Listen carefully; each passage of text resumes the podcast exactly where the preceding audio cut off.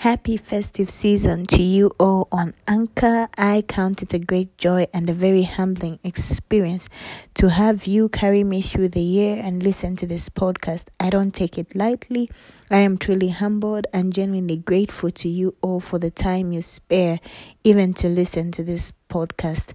So let's get into it. Um, welcome to the last episode for the year 2021, and it is focusing on finishing strong. We refer to 1 Corinthians 9, verse 24 to 26, and Bible says, Do you not know that in a race all the runners run, but only one gets the prize. Run in such a way as to get the prize. Everyone who meets in the games goes into strict training. They do it to get a crown that will not last, but we do it to get a crown that will last forever. Therefore, I do not run like someone running aimlessly. I do not fight like a boxer beating the air. I'm very much interested in verse 26, which is talking more or less about vision and target. I know we are towards the end of the year, and in as much as we are thinking about our plans for Christmas and New Year, we're also asking ourselves critical questions about the year. And some of us are feeling disappointment because we haven't gotten some things done in this year. Others are asking themselves whether the word God spoke for 2021 is going to be fulfilled before 31st December or should they forget about it. I just wanted to first begin with an illustration of a race. We have different types of runners. They are those that will maintain the same pace from the beginning to the end and they will not change their pace. There are also people that will run at a very fast pace and then slow down towards the end. And then there are people that will be slow at the beginning and finish very fast. I want you to evaluate yourself and pick out which kind of a runner you are and where you are now. I want you to check your life and answer if you are at the place where you wanted to be. And if not, I want you to ask yourself um, the critical questions of why you are where you are and what you did not do right and what you feel you should do better. Because my word for December to you is that it is a month of evaluation. I want you to conduct an evaluation on how the year has been. If you are the runner that has been running at the same pace from the beginning of the year till now, it's okay to carry out a self assessment as well on whether the pace needs to be picked up in line with your goals and targets or whether you need to slow down a little bit. If you're the runner that begins slow and wants to finish fast or strong towards the end, it is still possible. You can still begin the business in this month, you can still begin that planner in this month, you can still start that book, you can still get rid of the date weight in this month month, you can still go back to the drawing board and draw up a new plan. It is never too late. If you're the type of runner that started out fast, but due to circumstances you have become weary and you're asking and you're losing the speed and the fire, I want to tell you that it is still okay because you have been fighting the whole year, you have been pushing the whole year, and it is okay to slow down. It does not mean you're a failure, it does not mean you gave up or you will not achieve anything. It is just a reminder that you are human and there comes a point in time where you need to rest, where you need to reset, and this applies to all of us. December is the month to reset, the month to go back to the drawing board.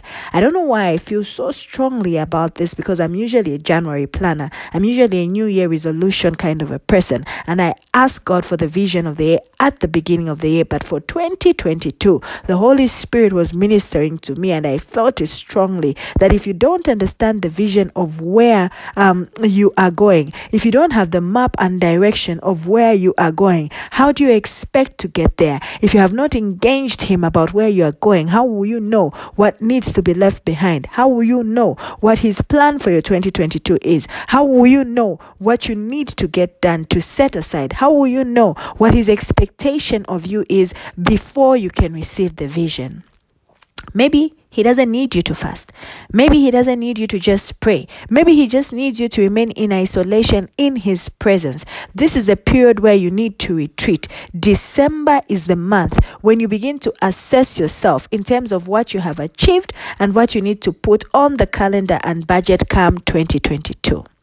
People of God, I spoke about an ego a few months ago, and I was saying that at some point the ego retreats for about five months and it begins to pluck out the old feathers, the old beak, and the old claws. You have fought, you have pushed from January to December, this is the time you need to retreat and have someone to deposit in you. This is the period where you need to retreat and go before your maker. That if there is anything that needs to be changed about you, this is the month in which he needs to begin to do it because you don't want to carry the same you into the new year. You don't want to be operating at the same level and with the same oil, if you have been praying for a new anointing, praying for a new oil, if you have been praying for a new fire and a revival, it is my prayer for you that God will begin to ignite the fire now, that God will begin to meet you now at your point of need, that God will begin to lift your spirit now, that the Holy Spirit will begin to deposit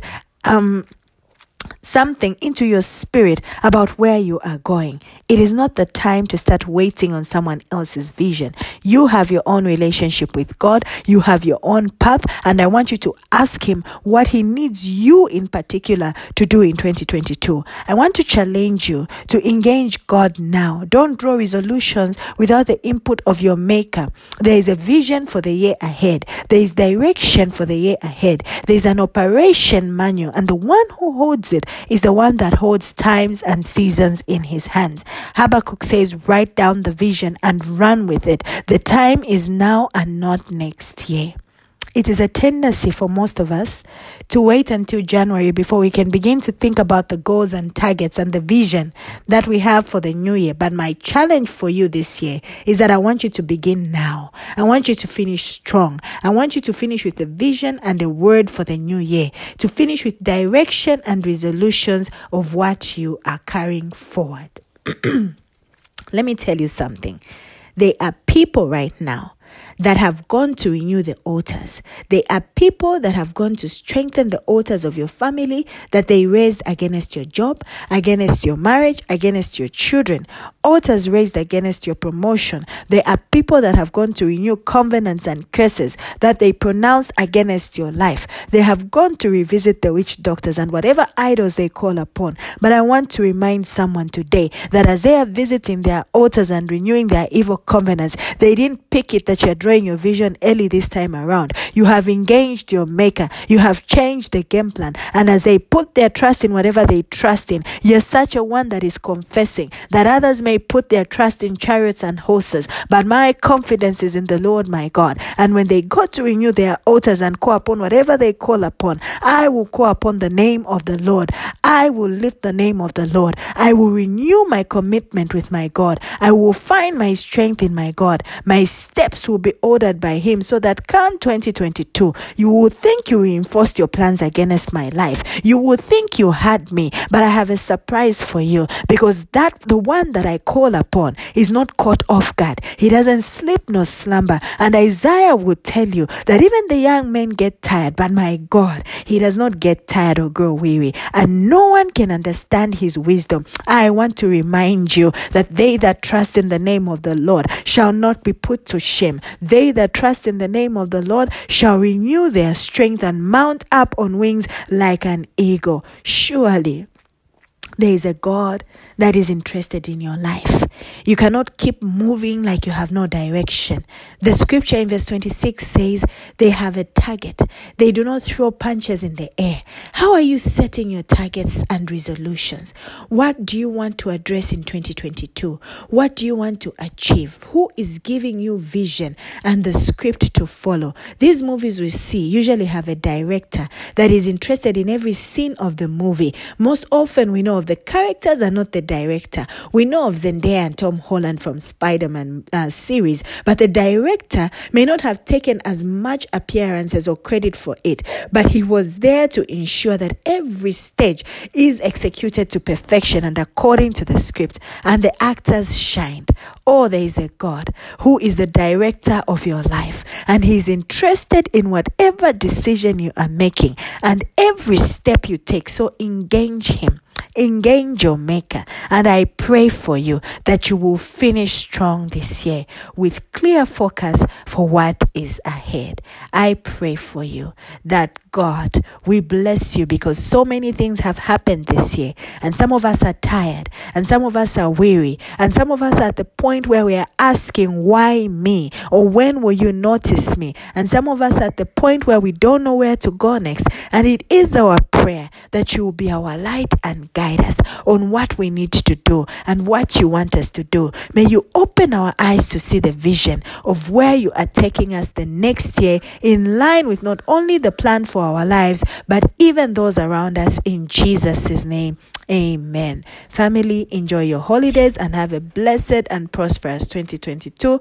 May it be a year that brings you great joy and may it be your best year yet. Be blessed.